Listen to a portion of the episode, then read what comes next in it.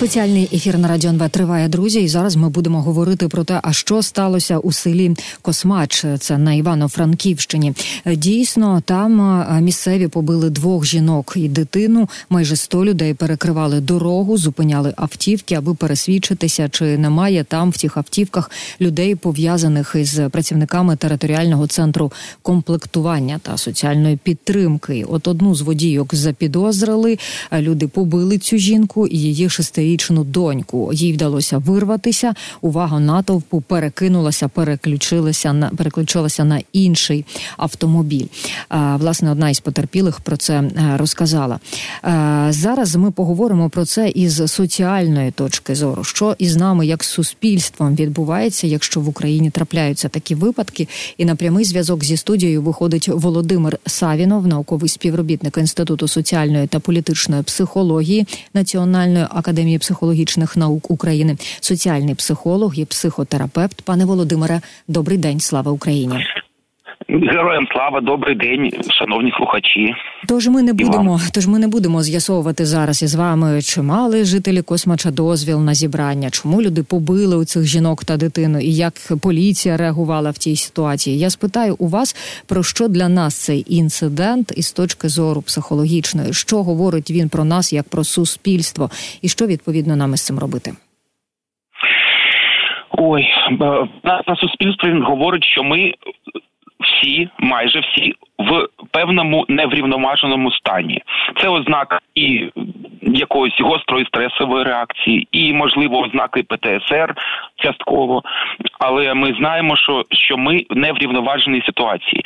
Це адекватна реакція, еволюційна реакція психіки на таку загрозу, яку ми знаємо ці масові обстріли, і взагалі вся це нормально. Треба більше уваги приділяти психіці своєму стану, враховувати його, знати про нього. Угу. Добре, а ми про це напевно що будемо говорити. Але зараз я згадую 2000 рік нові санжари. Пам'ятаєте той інцидент, коли евакуйовані із Китаю українці, іноземців та іноземці там також були приїхали так до нових санжар, і там також сталися сутички, і також страх, напевно, керував людьми, коли намагалися тих, хто приїхав, кудись не пускати, коли намагалися обмежувати їх там повністю, блокувати якось дуже агресивно поводилися зібралися жителі е, нових санжарів і там намагалися закидати автобуси камінням. А от де оця точка кипіння? Скажіть, будь ласка, де оця точка страху? От чи можна прогнозувати такі ситуації? Не треба провокувати людей. Отак, от, от воно може вибухнути, отак, от воно може спалахнути.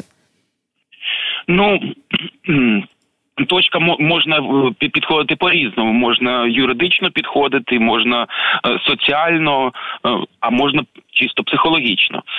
Тобто, з одного боку, якщо юридично або соціально, то це ознака певного дикунства. Ну я перепрошую, коли люди, маючи механізми регуляції соціальної, тобто поліцію, е, місцеву владу, державну владу, маючи всі механізми, які тільки є, вони роблять такий певний самосуд. Це певне пікунство, і це на не дуже личить е, нормальним цивілізованим людям. З іншого боку, е, це можна психологічно пояснити як е, певну агресію адаптивну, бо агресія розділяється в першу чергу на адаптивну і неадаптивну. Треба як психологам тим, хто цим займається, мати і психологічний погляд. В чому адаптація, в чому адаптивна функція цієї агресії? Тобто люди е, не те, що від страху навіть, е, а радше від тривоги, тобто невизначеного такого страху, і вони намагаються таким чином е, підвищити визначеність, бо занадто висока невизначеність і ризик. Але ж ну все одно зрозуміти людей це не значить їх прям вибачити і сказати, що це. Е, виправдати цю поведінку, Угу. а давайте більш докладно про страх, який керував людьми, поговоримо. І тоді у е, 20-му році у нових санжарах, і зараз на Івано-Франківщині е, у угу. Косачі. Так скажіть, будь ласка, е, люди, я так думаю, е, боялися, що їм роздаватимуть повістки. Люди е, мають страх перед мобілізацією. Не всі, звісно, є свідомі громадяни, які самі йдуть військ військомат і кажуть, я готовий, я буду захищати Україну. Є такі, які бояться. І нам тут в Києві відома така історія, відома така ситуація. Такий страх це нормально. Що із ним робити і на індивідуальному, і на суспільному рівні, от як із цим правильно працювати. Ну так виходить, що тут ще один фактор чинник е, включається ще один чинник, який е, новим цим законом про мобілізацію, коли мають право е, перевіряти документи, обліку і все інше. Е, ну люди бояться. Ті, хто не хоче і боїться, ті, хто не, не хоче свідомо захищати батьківщину, ну значить, треба просто. Так би мовити, не те, що примусити, а привести до законних законних рамок, законних, нормальних, цивілізованих рамок. Люди цього це цього бояться. Ну що ж, ну ну страх то бояться, то бояться. Треба впроваджувати якимось чином цей закон е, м'якше і прозоріше. Бо коли немає цієї прозорості, то виникає м, інтолерантність до невизначеності. Я казав, що невизначеність провокує агресію часто. Так, от. Цей рівень невизначеності він ем, в слабких людях, в ем, можливо. Тих, хто не володіє всією інформацією або не може зняти протиріччя цієї інформації, він викликає таку поведінку часто неадекватну. Тобто має бути максимальна прозорість, обґрунтованість, чіткість е, цієї інформації про і про призов, і про права, і про обов'язки громадян. Е, це перше визначеність. Ну а друге, треба враховувати все таки мотивацію і наміри людей. Якщо угу. мотивації зовсім нема, ну ну що що з людиною робити? Буде спротив, хай визначається, чи хоче він захищати батьківщину, чи він буде здаватись і сам стане жертвою. От про невизначеність і невідомість також хочу окремо з вами поговорити. Пам'ятаємо, що психологічно вона вбиває, породжує сильну тривожність, але це ще й про погану комунікацію із суспільством. І в даному випадку скажіть, а як місцева влада могла повестися у цій ситуації, аби не спровокувати відкритий конфлікт? Що могла пояснити місцевим? Як це взагалі могло е, відбуватися з точки зору правильної комунікації? Ми пам'ятаємо, що комунікативність гнучкість е, так е, одна із навичок нашої психіки, які нам не необхідні взагалі для виживання. От як, як тут було правильно скомунікувати? Е, чесно говоря, я не знаю всіх подробиць. Я я читав певну реакцію інтерв'ю вже з головою з місцевим місцевої влади. Він він казав, що до нього не зверталися, йому не повідомляли. Він пізніше там разом з поліцією. Ну ну ну що, ну люди мають довіряти владі. Якщо ви вже обрали або її вам призначили, то Давайте я просто закликаю, давайте чинити в спосіб. Якщо є якась загроза, е, незаконна, чужа людина, якась ДРГ чи хто завгодно, будь ласка, організовуйтесь через цивільні механізми, а не через НАТО, через е, якісь там свої страхи, свої видумки. От і влада, мабуть, має бути більш противна і більш чутлива що відбувається, що роблять люди, які там збираються НАТО. Відповідно і вчасно з ними говорити і отримувати замовлення. Ну в першу чергу влада має е, працювати на довіру, щоб люди їй довіряли. І зверталися до неї по допомогу в таких бо якась там масова робити майдан на рівному місці. Ну якось воно не дуже личить українцям. Не дуже личить українцям. Відгукуються на нашу розмову слухачі. От пишуть під трансляцією, пишуть у Вайбері, нагадують ситуацію в Києві і в інших українських містах, коли просто на вулицях вручають повістки. І Я не один раз стикалася з такою ситуацією. Дійсно стоять представники військомату з е, папочками характерними, і там чоловіка чоловіків зупиняють добрий день, добрий день і вручають їм повістки. А там, коли до спортивних клубів приходять, коли до ресторанів приходять кудись іще знову таки. І я хочу вашого коментаря коментаря як соціального психолога. Що відбувається? Скажіть, будь ласка, чи правильно так комунікувати і як робити правильно з точки зору психологічної? Е, так, ну давайте я ще раз е, ще раз розкажу вам про те, що відбулося у е, селі Космачі на Івано-Франківщині. Тут побили двох жінок і дитину місцеві. Майже сотня людей перекривали дорогу, зупиняли автівки, аби пересвідчитись, що немає в автомобілях людей з військомату, які, мовляв, мали туди приїхати. Ми пам'ятаємо, що Космач це таке туристичне місце. Мали туди приїхати, вручати, вручати повістки. Ну і власне про це люди переписувалися в соціальних мережах. Тобто, звідки взагалі пішла ця інформація, от чесно кажучи, досі невідомо. Але місцеві вийшли. Місцеві у такий спосіб висловили свій протест, коли перекрили дорогу. От їм здалося, що в одній із е, машин саме ця жіночка є представницею військомату. Її просто витягли на вулицю, там показували волосся, які в неї видирали, і таке інше. І таке інше. Ну просто людину було побито. Також побили її доньку. А потім люди кинулися до іншої автівки, тому що вирішили, що ні, це не вона, отам вона. Ну коротше кажучи, отакий трапився дуже неприємний для нас, українців, інцидент. І Зараз ми його обговорюємо в нашому ефірі. Володимир Савінов, науковий співробітник інституту соціальної та політичної психології, соціальний психолог і психотерапевт, знову на прямому зв'язку зі студією. Так, пане Володимире, от тепер я напевно вас чую. Прошу, ми говорили. Ми говорили з вами про Київ. Ви говорили про те, що на вулицях вручають повістки. Слухачі нагадали ці ситуації і не тільки в Києві це відбувається в інших е, українських містах. Що із цим робити з психологічної точки зору? Ну треба не забувати і про мотивацію. Е, набагато краще, коли не вручають повістки, а коли люди самі ганяються за за повістками черги в військомат, як було в перші місяці, особливо ем, вторгнення і в 2014 році, і в 2022 році. Коли ми ем, коли ми влада держава, коли регулює через механізми примусу і механізми законного примусу, часткового можливо примусу, не забувайте при цьому і про мотивацію, бо внутрішня мотивація значно сильніша і на ній тримається насправді тримається на е, мотивації і волі народу більше тримається ніж на зовнішньому примусі. От пам'ятати про неї і з мотивацією працювати і психологічно, і матеріально, і будь-яким чином. Ну, Оце б я хотів додати. Тут нам ще пишуть, що причиною такої нервозності в людей є і те, що відбувається е, в державі, і те, що там е, президент залужний розвивається конфлікт, да, і те, що там звільнюють, не звільнюють головнокомандувача людей. Це дуже турбує, звісно. А і те, що тягнеться, це досить давно, і те, що нічого не вирішується, і те, що високий рівень довіри до головнокомандувача залужного і не хочуть е, на фронті, передусім, щоб його звільняли.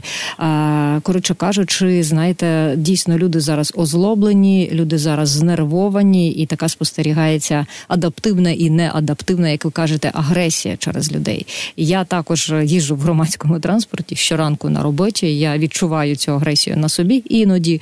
Хоча, чесно кажучи, ну я я просто інша людина, я намагаюся на неї не реагувати або реагувати якомога м'якше. А скажіть, а як дійсно на індивідуальному рівні реагувати на таку озлобленість? Відповідь на таку агресію, що кожен із нас може зробити для того, аби її в суспільстві озлобленості агресії було якомога менше зараз, тому що я там головою розумію, що це неправильно. Ну Воно воно буде дуже примітивно і можливо вам дивно, але не забува треба пригадати, коли, коли пригадати про що? Про чарівні слова. Вибачте, дякую, перепрошую і таке інше. Не забувайте, що, ем, що ці слова є що соціальні механізми, які здавалося прості, які діти вивчають, ми просто забуваємо. Коли хочеться е, довести свою правоту, довести, е, що що сам ти вчинив саме тим чином, як як мало бути, а інша людина не права. Не забувайте, що є ще оці слова. Вони як певна, не знаю, змазка мастило між людьми. Бо інакше, якщо ми забудемо про ці слова вічливості, слова вдячності, е, поваги незалежно від того, чи її просять чи не просять, взаємоповаги. І демонстрації цієї взаємоповаги в конкретному даному випадку, а тим більше в транспорті.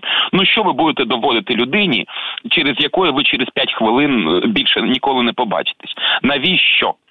Е, подякуйте, посміхніться або просто щиро скажіть перепрошую, і це буде пом'якшувати агресію від інших. А стосовно своєї агресії, ну також також кому ви доводите, що ви доводите і навіщо?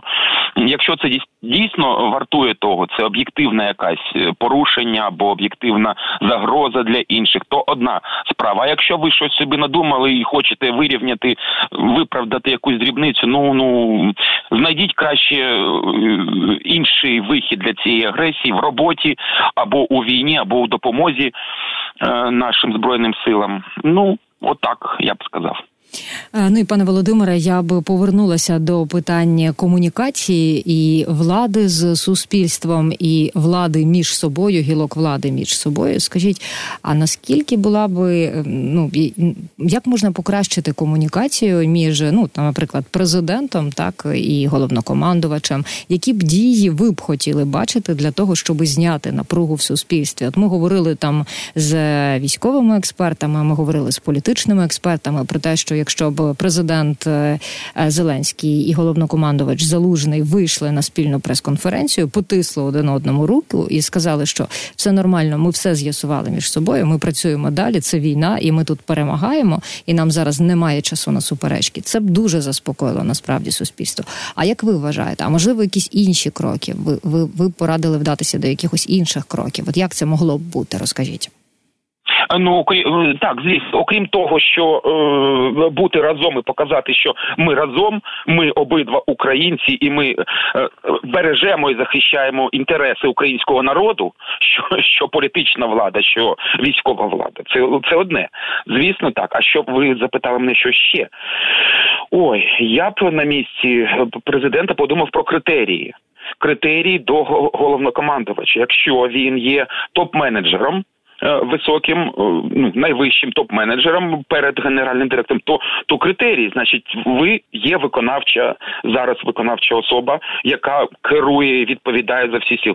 Ну давайте, значить, поговоримо разом. Не не не спустити зверху, поговоримо разом. Які критерії? Давайте поставимо завдання, дати певний шанс місяць, два, три. Е, що ви зробите? Потім, якщо це не вдасться, давайте запропонуйте, можливо, хто інший може. Тобто додати оце критерії матеріальний такий підхід, який можливо зніме оці особистісні е, особистісні суперечки. Бо коли люди чваряться незрозуміло про що, лише про рейтинги, про політичну владу, про любов народу. Ну ну це це дурня. Треба додавати критерії. Я думаю, так Угу. Ну і повертаючись до процесу мобілізації, а ми розуміємо, що вона насправді потрібна зараз Україні, тому що нові сили потрібні на фронті, і люди, які від початку війни на фронті, вони повинні трохи відпочити. Їх потрібно замінити. Скажіть, будь ласка, а чи міг би президент, уряд знайти якісь інші способи мобілізації, якось по-іншому все це реалізовувати? І чи потрібно військовим взагалі все втручатися? Тому що складається враження, що а, там політичне керівництво киває на військових, військові кивають на політичне керівництво. Хто має ухвалювати остаточне рішення? Хто має відкрито, чесно, правильно а, там не знаю, дуже чітко, щоб не було невизначеності комунікувати із суспільством? Не знаю. Скажу вам, не знаю хто хто має бути. Це треба дивитись е, світову практику і е, краще знати закони. Але звісно, було б гармонійно, якщо б працювали у тандемі, не як лебідь, рак і щука. Я перепрошую, там офіс ЗСУ і якийсь ще там офіс, щоб не тягнули в різні боки. Зрозумійте, що якщо будемо тягнути в різні боки, то втратимо державу. Ем, це одне. А друге, те, що я казав, ще раз нагадаю. Працювати з мотивацією людей, не тільки з стимуляцією зовнішньою, там перевіряти, лякати, навіть визначено від з мотивацією, не знаю, психологічні ролики, е, психологічні підходи, можливо, якісь е, додаткові стимуляції матеріальні. Е, якщо не буде мотивації, не буде нічого. Угу. От, от так. Отак. І ми з вами говорили про озлобленість людей, про те, як реагувати на агресію, як реагувати на якісь негативні явища в своєму житті. Ну насправді добрішими треба бути, згадувати такі слова, як дякую, перепрошую. Нам вони давно відомі, і спрямовувати свою енергію також на якісь е, проактивні добрі речі. Ну, наприклад, донатити так е, і на збройні сили України, і на якісь конкретні штуки, там от коли на дрон дрони, наприклад, збирають. Я ще хотіла дуже коротко обговорити з вами таку е, штуку, як стресостійкість, тому що всім вона зараз необхідна. Чи можна із цим займатися самостійно? Тому що насправді дуже перевантажені зараз психологи. Е, дуже важко звернутися. немає насправді фахівців часу. Чи можна виховувати стресостійкість в собі самостійно? І як це робити? Щось може із найпростішого, найдоступнішого розкажіть. Ну ну так, стресостійкість складається передусім з визначеності. Треба не знаю, прям прописати або продумати, що що в мене визначено, що я розумію робити, і робити це, робити ті речі, які ви можете контролювати, тобто контролювати своє життя, не, не знаю, найближче оточення. Е, побут, всі інші речі, треба контролювати їх, а не намагатися ловити якийсь контроль, якийсь когось, чогось, те, що насправді і не треба вам контролювати. Що вам по ну, суті не належить, що ви не можете ну, контролювати? Ну, ну так, так. І, Ну і більше спілкуватись з близькими, з друзями, більше спілкуватись і не соромитись, звертатись по допомогу.